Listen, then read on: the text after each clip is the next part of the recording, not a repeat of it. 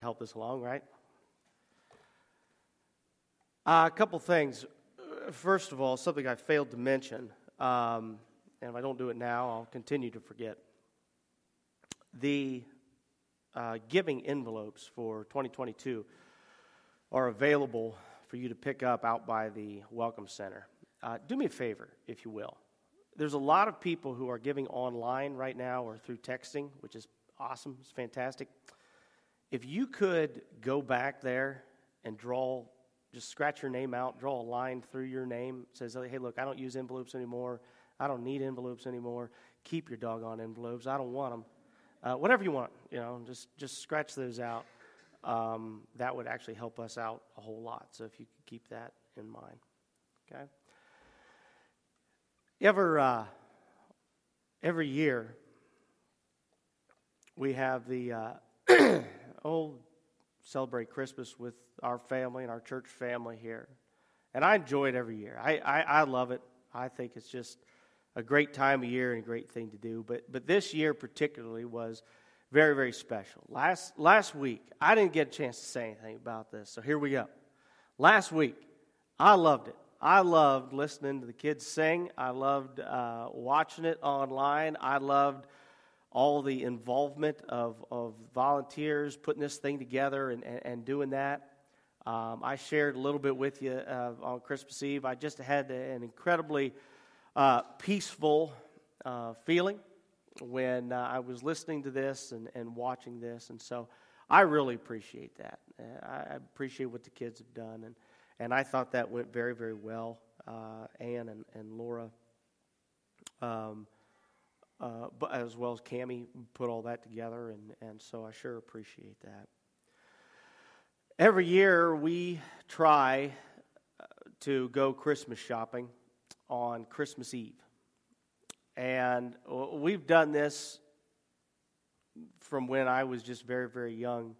Dad and I would go, and then the girls started going with us, and we would go Christmas shopping on Christmas Eve. Now, this year, we didn't get a chance to do that, but who knows? We'll probably pick it up again next year.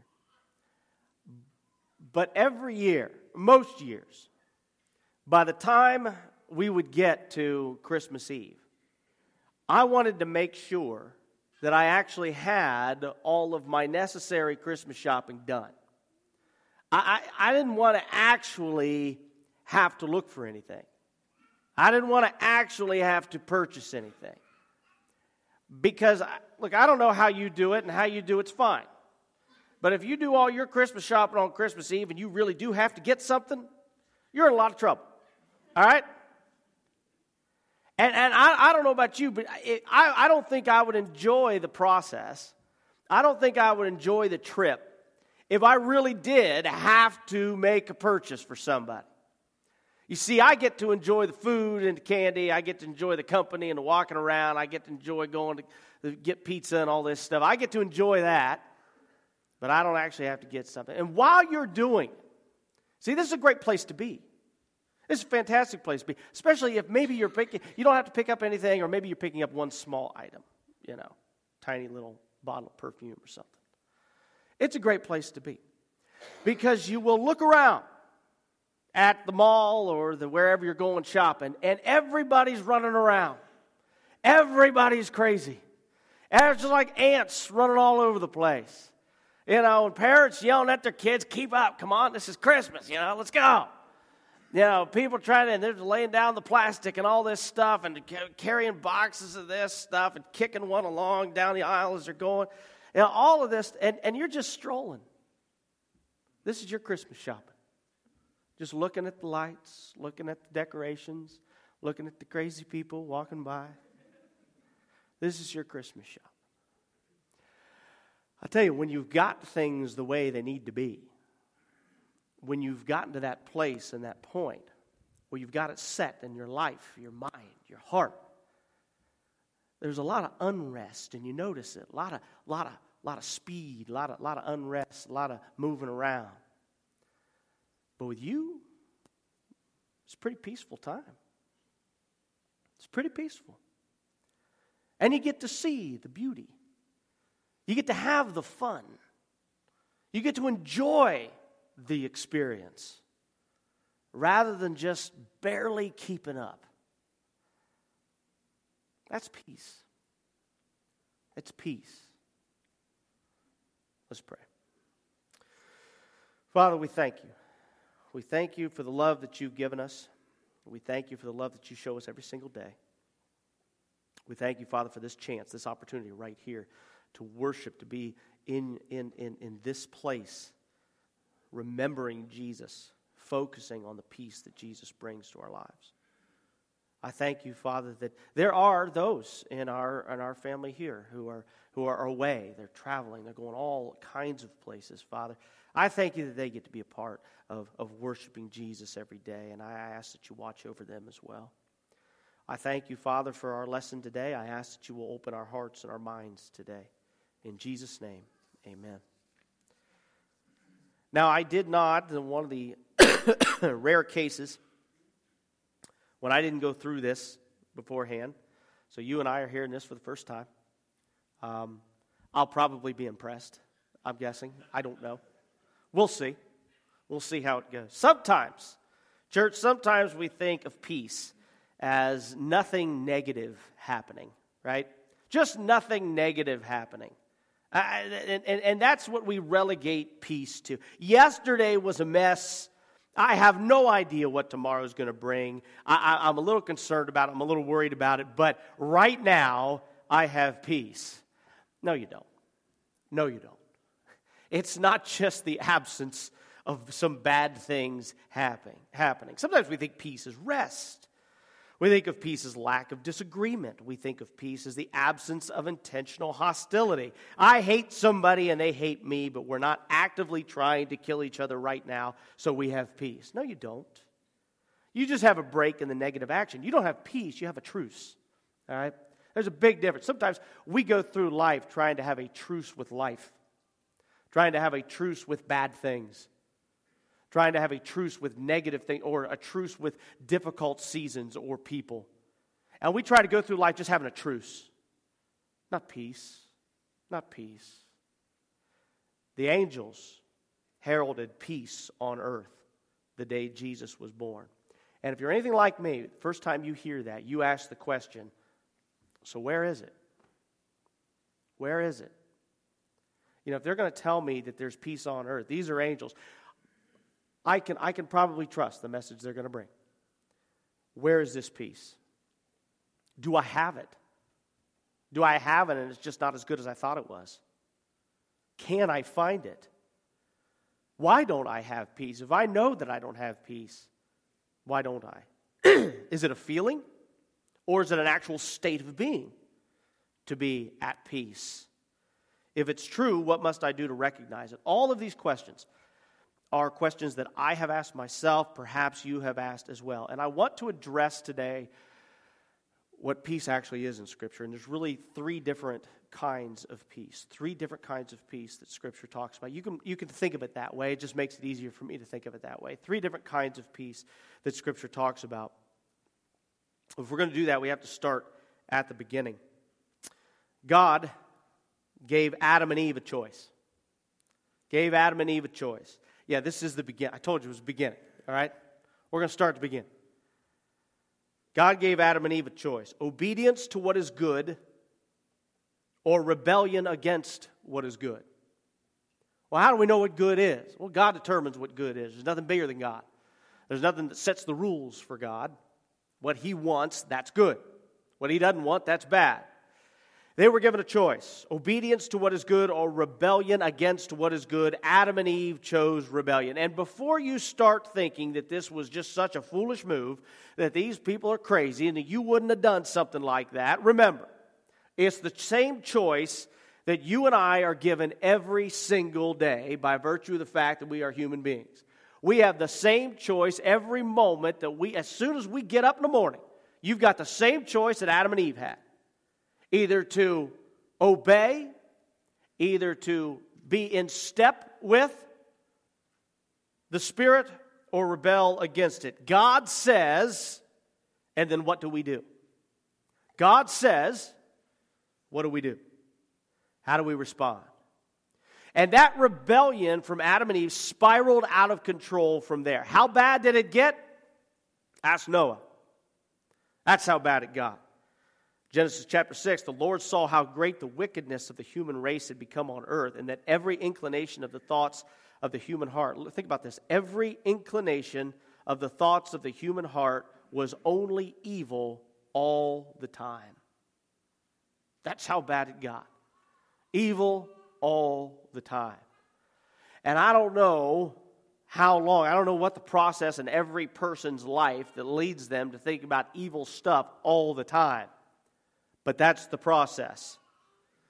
So the Lord said, I'll wipe them from the face of the earth, the human race that I've created, and with them the animals, the birds, the creatures that move along the ground. I regret that I've made them. But Noah found favor in the eyes of the Lord. But it didn't stop there. The bad infection was already there. After Noah, it didn't take long until Babylon, used even in the revelation of Christ as an example of total evil. And it went on and on and on and on. Do you think it got any better with Abraham and the Israelite people? Read the Exodus story. It gets worse. Read Judges.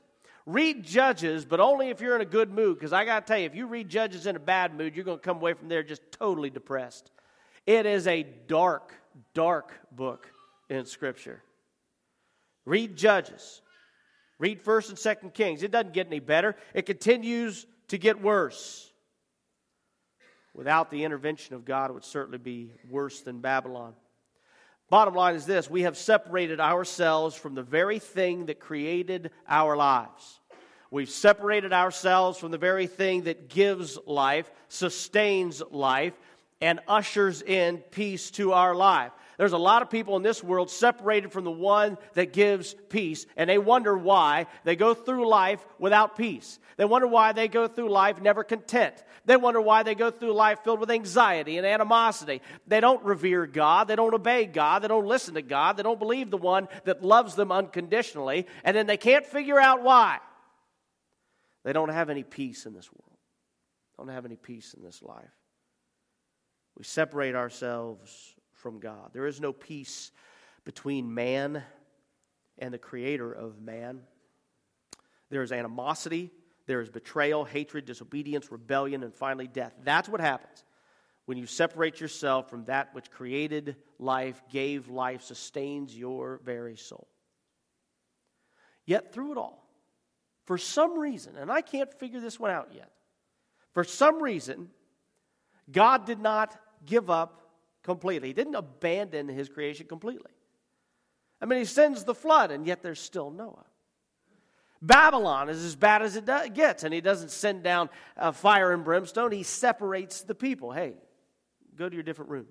Go to your different. He doesn't give up. He told through prophets, through revelation, that one day someone would come to bring peace. And here's the catch. It is peace between God and a rebellious creation. Someone's going to come to bring peace between God and a rebellious creation. The peace bringer must be in the likeness of the rebellious creation, with no rebellion in his heart. Now let's look at what the angels say in Luke chapter 2. Today in the town of David, a Savior has been born to you. He is the Messiah, the Lord. This will be a sign to you. You'll find a baby wrapped in clothes and lying in a manger. Suddenly a great company of the heavenly host appeared with the angel, praising God and saying, Glory to God in the highest heaven, and on earth peace. Now in our minds, sometimes we stop reading there. In our minds, we don't pay attention to the rest of the message. We stop right there. The angel said, Jesus is born and on earth peace. Well, that's not what the angels said. That's not the message they were to give you and me. That's not the message that we learn throughout the Gospels, throughout the rest of the letters, throughout the New Testament. They continue with the message, on earth peace to those on whom his favor rests. That's where the peace goes. That's where the peace goes.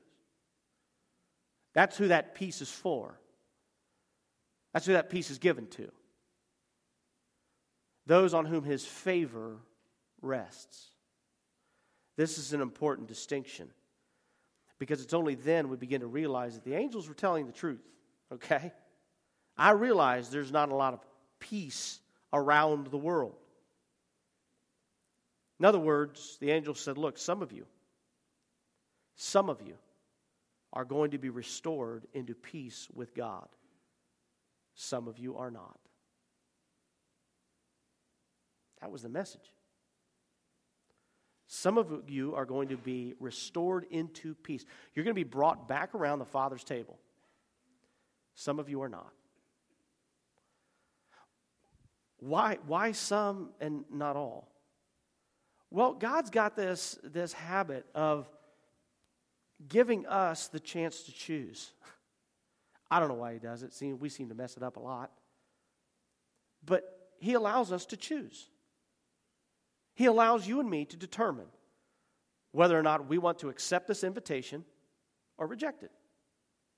That's why the angels said, there's going to be peace to those on whom his favor rests. Not peace in the lives or between God and man with everyone, but to those on whom his favor rests, those who accept this peace, those who accept this mediator, those who say yes. We are being restored to the life giver. Favor rests. I don't know what favor rests means exactly, we may say to ourselves, but I want it. It sounds good. You know, we've seen the word favored in another part of the Christmas story. Luke chapter 1, in the 6th month of Elizabeth's pregnancy, God sent the angel Gabriel to Nazareth, a town in Galilee, to a virgin pledged to be married to a man named Joseph, a descendant of David. The virgin's name was Mary. You've probably heard this one before. Verse 28, the angel went to her and said, "Greetings, you who are highly favored. The Lord is with you." The word favored here means you who are full of grace. You have received, you have accepted the full measure of grace that God gives to you. Now, where does this peace come from? Glory to God in the highest heaven and on earth, an end to the violence, rebellion, and hostility, and be invited back to the Father's table to those who receive the full measure of grace poured out to God by you. They didn't say it that way because it took up too much time. But there it is. How do we do that? How do we have this peace between God and man? Because I'm telling you, there is a very real separation. There's a very real separation between our Creator and the creation. This grace is being poured out. This leads to peace between me, a very rebellious person, and God, the one who sustains my very soul.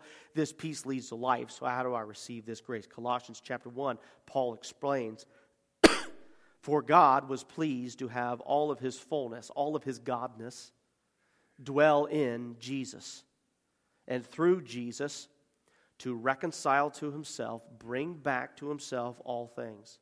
Through Jesus. Through Jesus.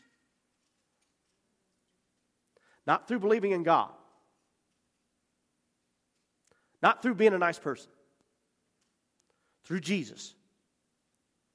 God's reconciling you, bringing you back to the table, reconciling all things on earth or things in heaven by making peace through his blood shed on the cross. Once you were alienated from God. You were enemies in your minds because of your evil behavior. But now he has reconciled you by Christ's physical body through death to present you as holy in his sight, without blemish, free from accusation, if you continue in your faith, established and firm, and do not move from the hope held out in the gospel. I have peace with God if I accept the gift of Jesus Christ. There is no more war between us.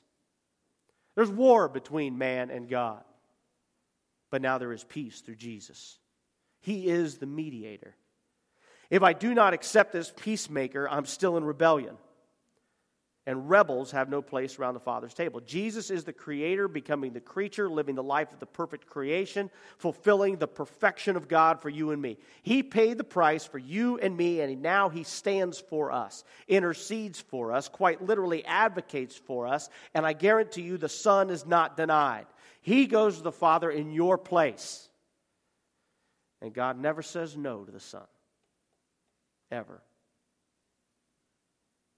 You're a very fortunate person. You're a very blessed person if you've accepted that. And if you haven't, you're a tragic figure. We might as well start saying our goodbyes now, because we're not going to live together forever. Jesus represents you, if you allow him to, this peace between God and man.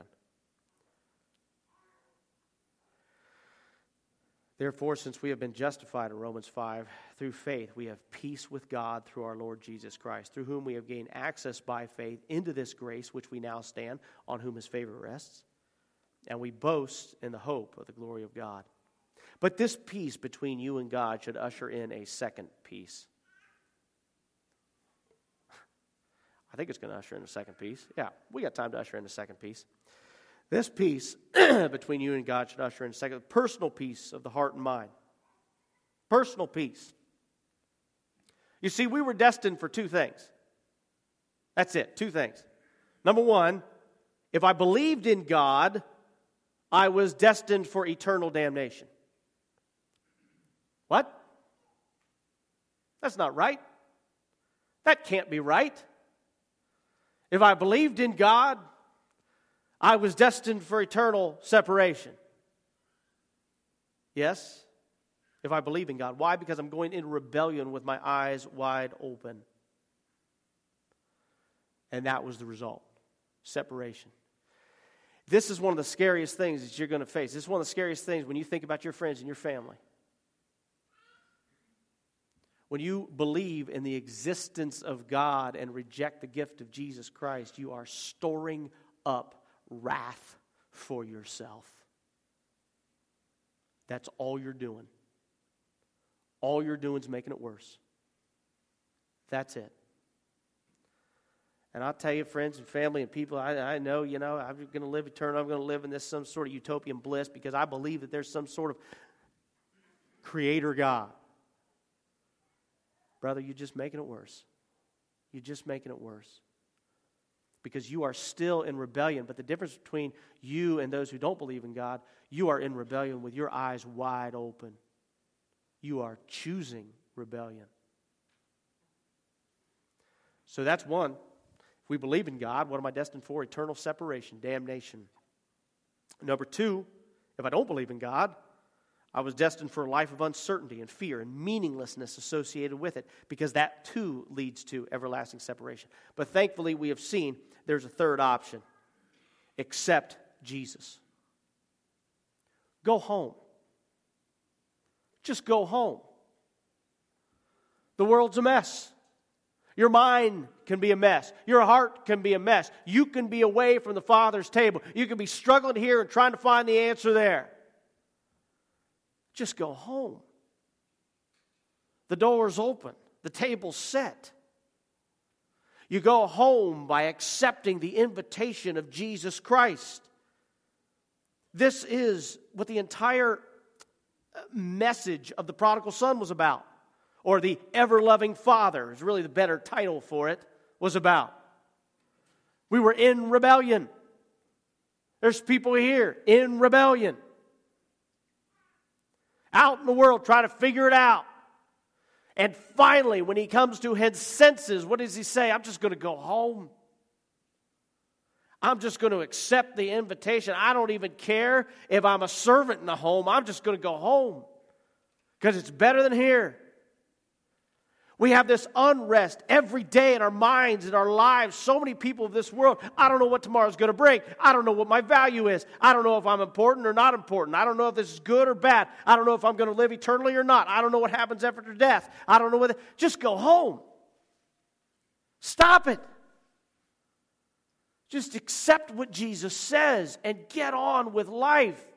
Because I got news for you. If you don't accept what Jesus says, you're going to miss a lot of the neat and fun things that you could be experiencing.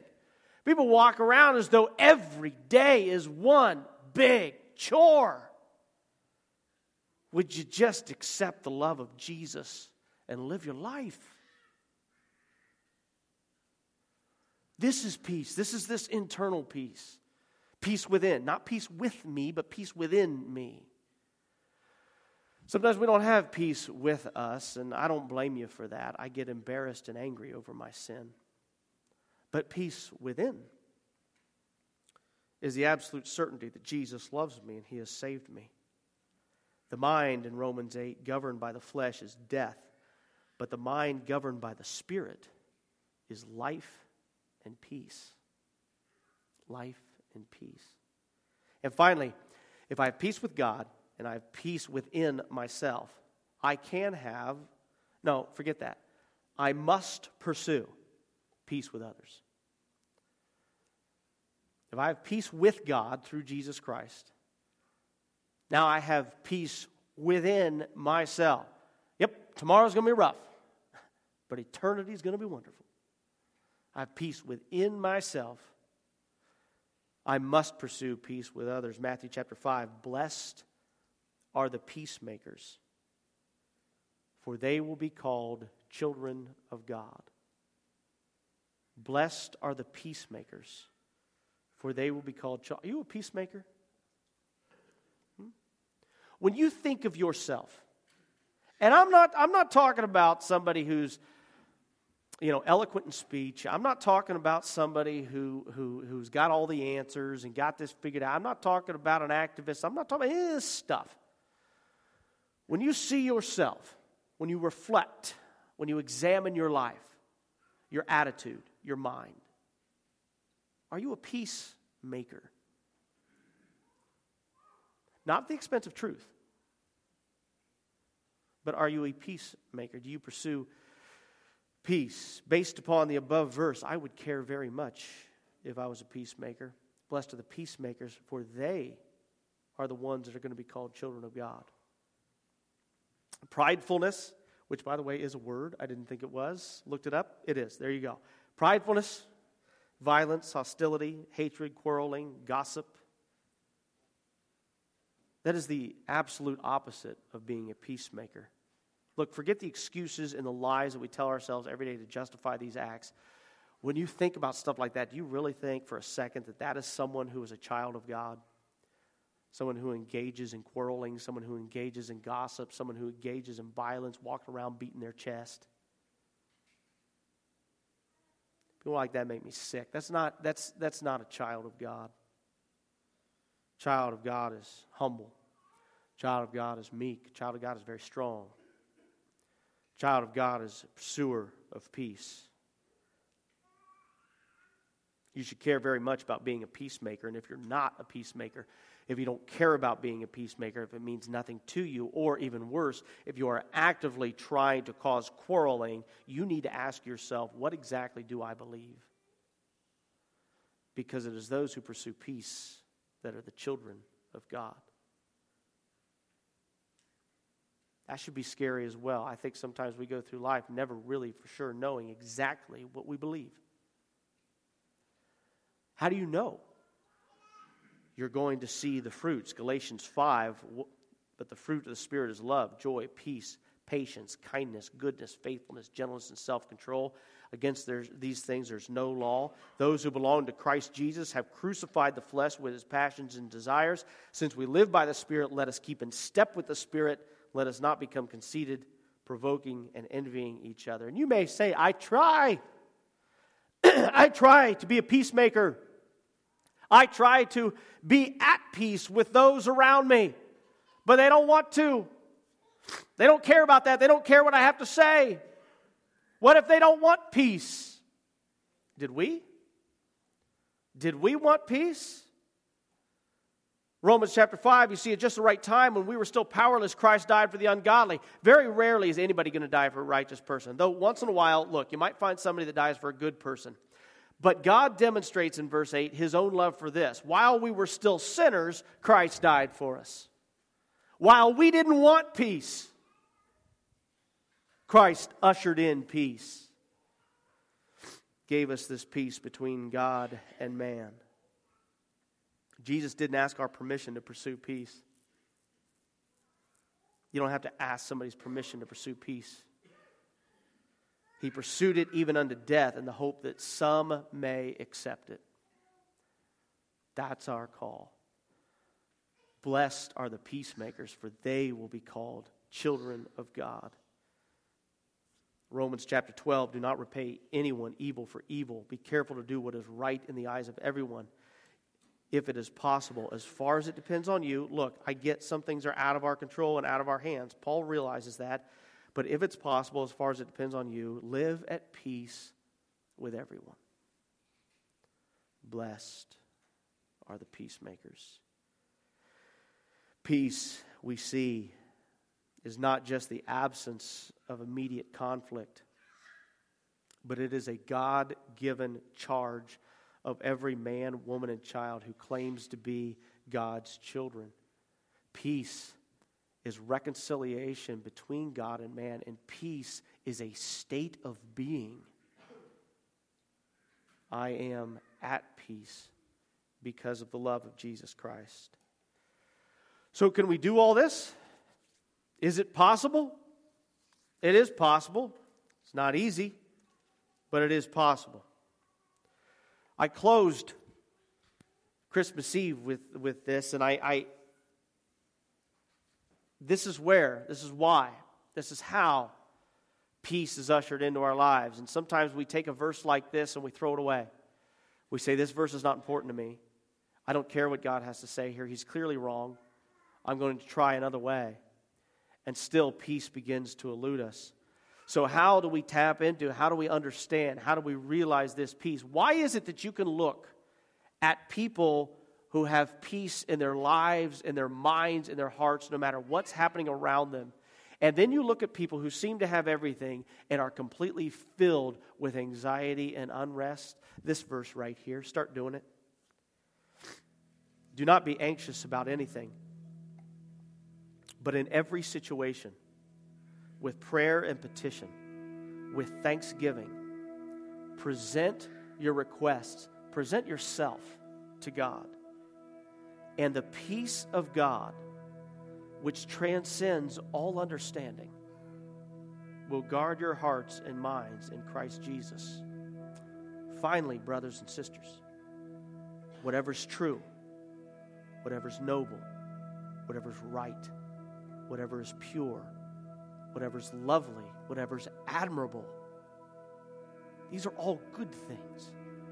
Whatever is excellent or praiseworthy, think about these things. Whatever you've learned or seen or heard from me, put into practice, and the God of peace will be with you. Let's pray. Father, we thank you. We thank you for the love that you've given us. We thank you for the peace that you give us. We thank you, Father. Father, I would ask that right here, today, right now, as your servant Paul wrote this down, your word, Philippians 4, Father, I would ask that everyone in this room begin to dwell upon that verse, begin to dwell upon that passage, to leave this place. And this may be, Father, I realize, the worst day of their life, that they leave this place and they dwell upon those words. Your word is so powerful. It guides us. It directs us. It gives us this full meaning and value and purpose. Father, help us. Help us to pursue peace. In Jesus' name, amen. Please stand and sing.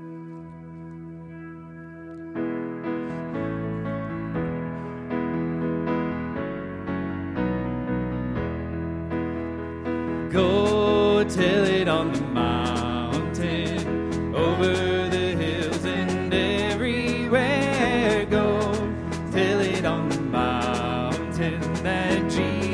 Christ is born, down in a lowly manger, the humble Christ was born, and brought us God's salvation, that blessed Christmas born.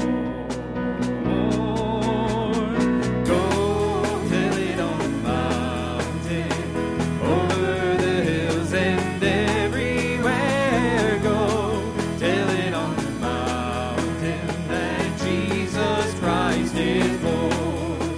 While